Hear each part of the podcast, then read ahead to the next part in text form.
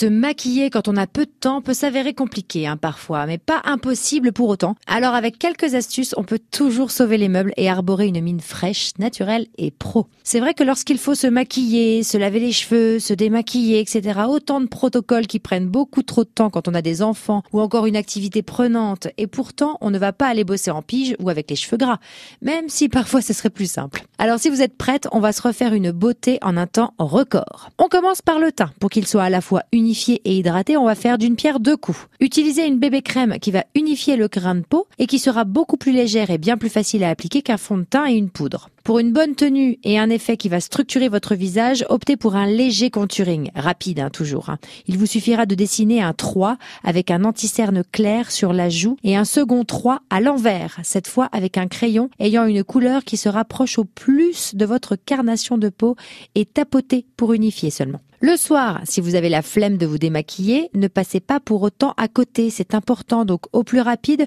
vous imbibez un coton d'eau micellaire, ça vous prendra quelques secondes. Et si vous préférez l'eau, une huile démaquillante ou une mousse nettoyante feront l'affaire. Vous rincez, et le tour est joué. Pour les yeux maintenant, on oublie les tentatives de smoky eyes les filles quand on est pressé. Pour le fard, on va plutôt partir vers une couleur claire. C'est beaucoup moins risqué si la teinte déborde légèrement. En revanche, si vous aimez les maquillages plus voyants, tentez le trait d'eyeliner. Mais attention, lorsqu'on est pressé, ce genre de make-up peut vous faire perdre plus de temps qu'autre chose. Donc pas de prise de tête, tracez-le de façon détendue. Et même si vous débordez et que le trait de l'œil gauche est plus épais que celui de l'œil droit, optez pour le coton-tige imbibé de démaquillant qui corrigera sans faute les petits défauts sans essayer de faire un trait correct du premier coup et de devoir démaquiller tout l'œil. Sinon, au plus simple, vous prenez un pinceau biseauté, légèrement humidifié avec un fard à paupières, enfin fard à paupières noir ou marron, et vous tracez. Le risque de rater votre trait est quasi nul avec cette méthode.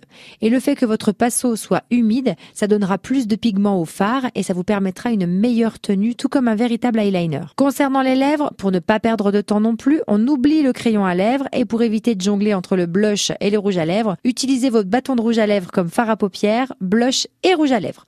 Le tout à appliquer avec le doigt, main propre évidemment. Et pour finir, je vous conseille d'avoir toujours un petit gloss rosé et légèrement pailleté dans votre sac pour une petite retouche lumière au cours de la journée.